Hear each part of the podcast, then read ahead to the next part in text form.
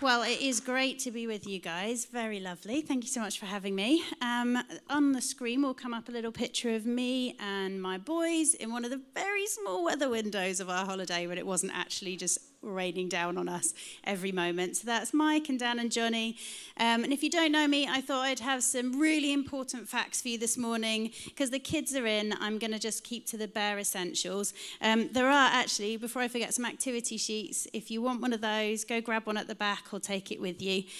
Now, the most important facts. I love baked beans and I really hate olives. Ooh, anyone with me? No, you're all grown ups. I, I will one day be old enough and grown up enough to like olives. Uh, secondly, this is for my boys. My favourite Pokemon is Charmander. Give us a wave if you like Charmander. Wow, okay, I'm on my own right here. Um, and I've been part of this church for 20 years, which has been a privilege for me. Um, no age jokes.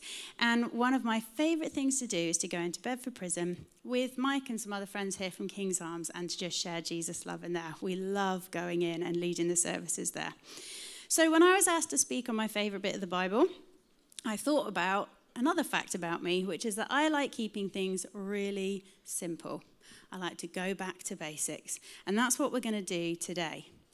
So I've known God for pretty much all my life. Um, in fact, when I was really little, I was on first name basis with God. I knew that he was called Peter, and I would talk to Peter, and my family were like, "Why, why do you call God Peter?" Like, well, that's his name. Why do you think that's his name? Every week we went to church and said, "Thanks, Peter God." I mean, they were doing it too. Didn't know what was wrong with them. Now, I don't know if you ever find that things get a bit complicated in following Jesus, but when I was really small, that was the case, and even now, that is the case. Sometimes it gets a bit overwhelming and confusing. So, I need some help to help me demonstrate how, when you're going through life's up and downs and challenges and difficulties, and you're listening to all these great bits of advice from the Bible and from church and from talks and from leaders and from friends and all this stuff about how to follow God, it can all get a bit overwhelming. So, can I have two grown up ish volunteers? Two, two. Run down here. Come on, let's have you. Come on. Right, Andy, no one's doing it. Get up here. I need another one. I need someone who's not afraid to come and help out. Thank you, thank you. Perfect. You get this. Okay, guys, I don't know if you've ever heard of multitasking. We're going to try some multitasking here. So, I'd like you just to bounce this ball, please, guys. Just bounce the ball in front of you. That's perfect. And if you can just start to step from side to side while you do that, that would be lovely.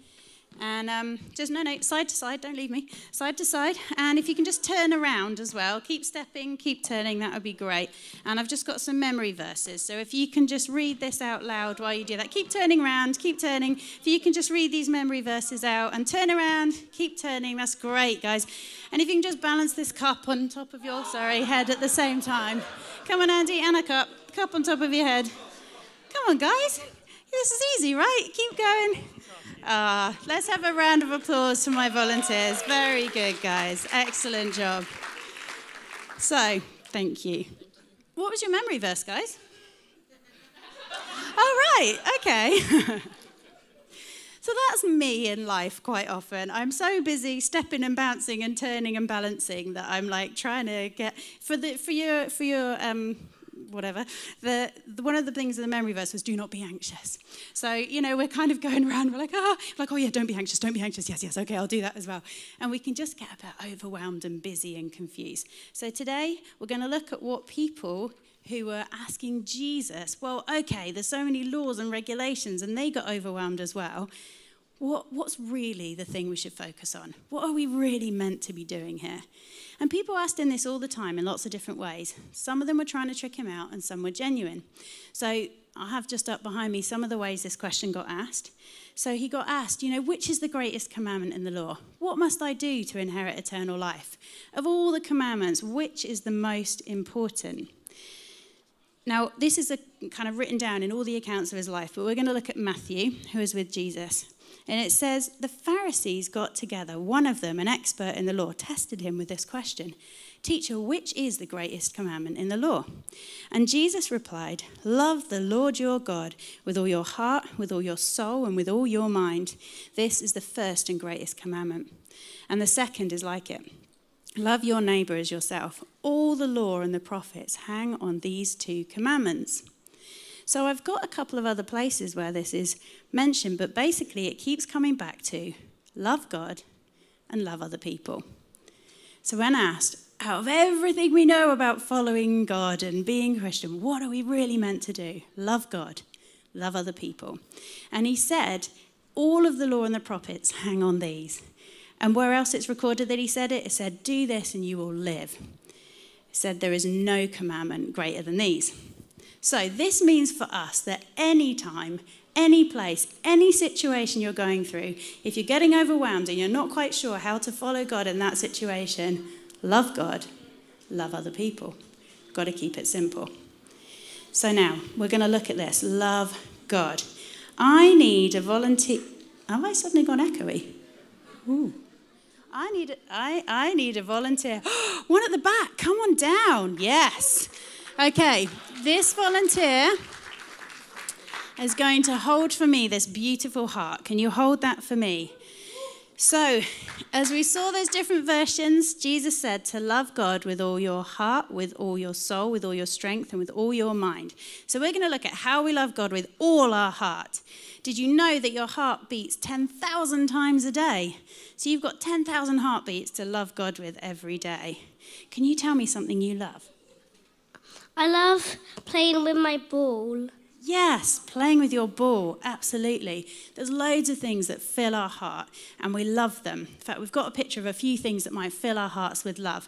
So it might be our families, it might be sports that we love, it might be holidays. And some of these things are really good and some of them maybe take up too much space in our heart, like the dream house or the job title we're heading for. But actually, although we're called to love loads of things as gifts from God, we're also called to put God first. So these things should fade into the background as God takes up the biggest space in our heart and comes before all those things. Now, you might think, but I can't just make myself love God more than my family, or I just don't get as excited about Him as I do as playing with my ball. I just don't get that excited about Him.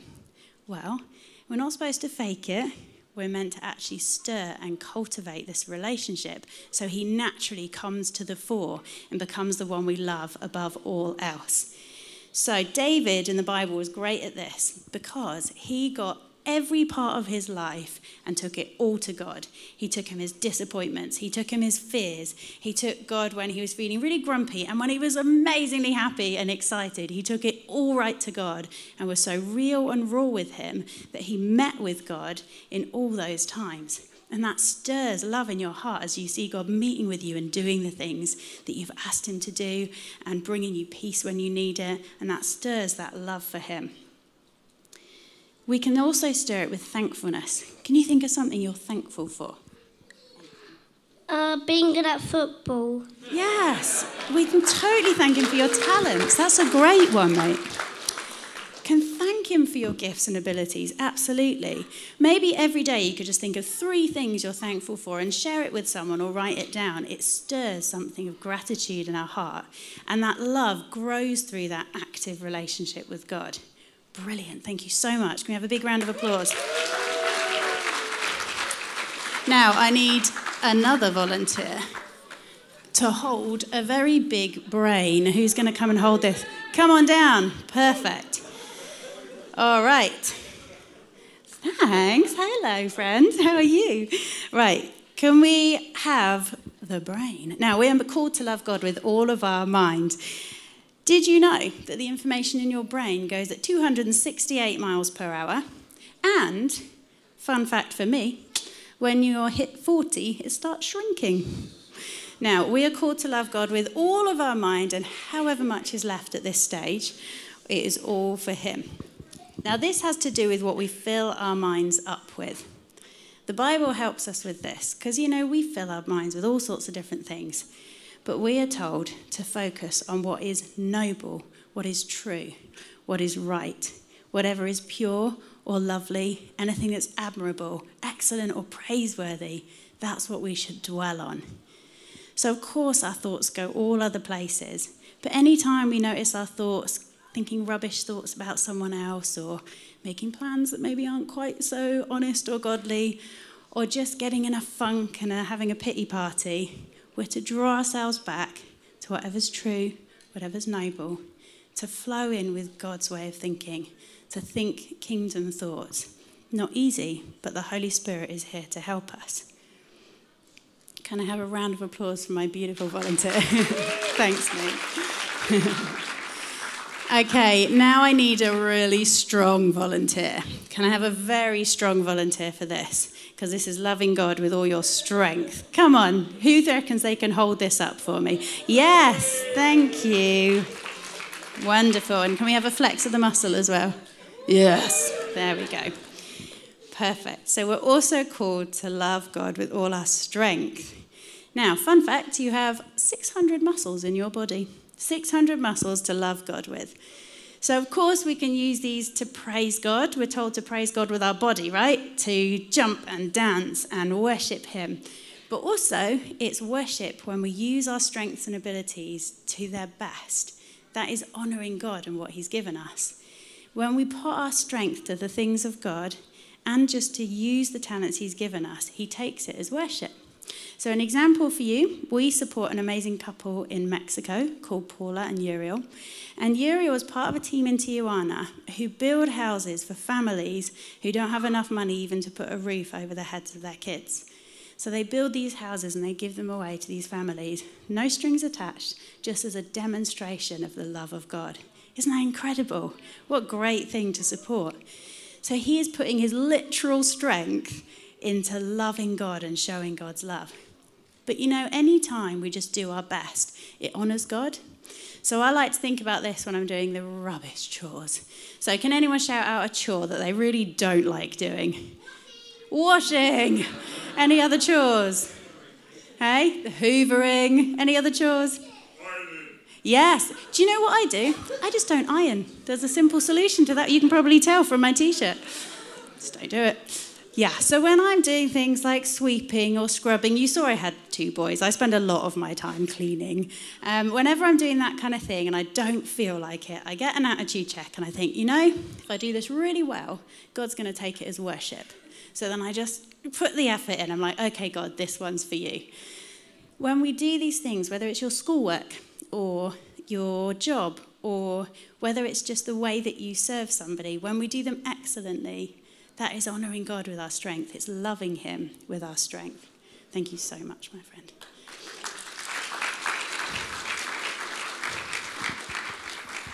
And then Jesus said, We are to love Him with our whole soul. This is the perfect representation of me, as you can see. So, love Him with our soul. Now, this is a bit harder to describe, but basically, one day, our bodies, our hearts and strength and all this, they are going to fade and die. And yet, we go on for eternity. We are eternal beings. So this may fade and we may get a new body, but I am still me. I go on for eternity in God. And so our soul is the bit of us that keeps going when our body breaks down. And our soul is actually something we're still meant to love God with completely, because this is the bit that gets to be with Him for eternity.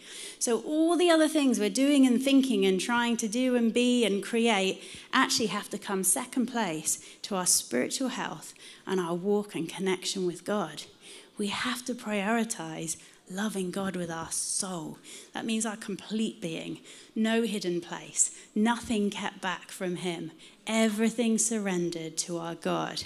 Love Him with our soul. And that's what we're called to do. And it lasts for eternity. So we're loving God with our soul, with our mind, with our strength, with our heart, all of it. God first, God first. So that sound, sounds impossible, right? It's really how to love Him with my whole mind and my whole heart. But of course, our God is the God of the impossible. And He never expects us to do this stuff without Him, does He? He gives us Holy Spirit, He leads us into the way. And also, this isn't meant to be like a bar that you measure yourself against and go, oh, I'm so rubbish. I'm only loving Him with 5% of my brain, and my brain feels small today anyway. Actually, we're meant to be going, oh, this is the path to life. Because Jesus said, everything hangs on this. You know, Jesus said, do this and you will live. So, this is about orientation. This is about turning ourselves to prioritize. It's about saying, okay, in my heart, God first. With my mind, God first. Okay, with my strength, God first. My soul, my spiritual health first before everything. And as we do that, it will naturally lead us to the second commandment, which is to love your neighbor.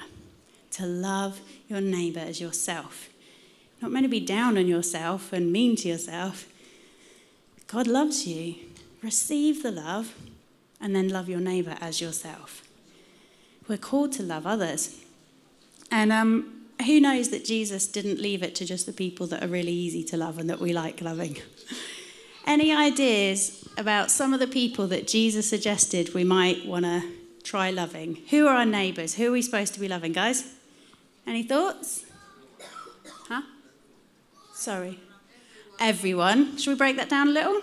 Any examples? Our enemies, yes. Love our enemies. Anyone else?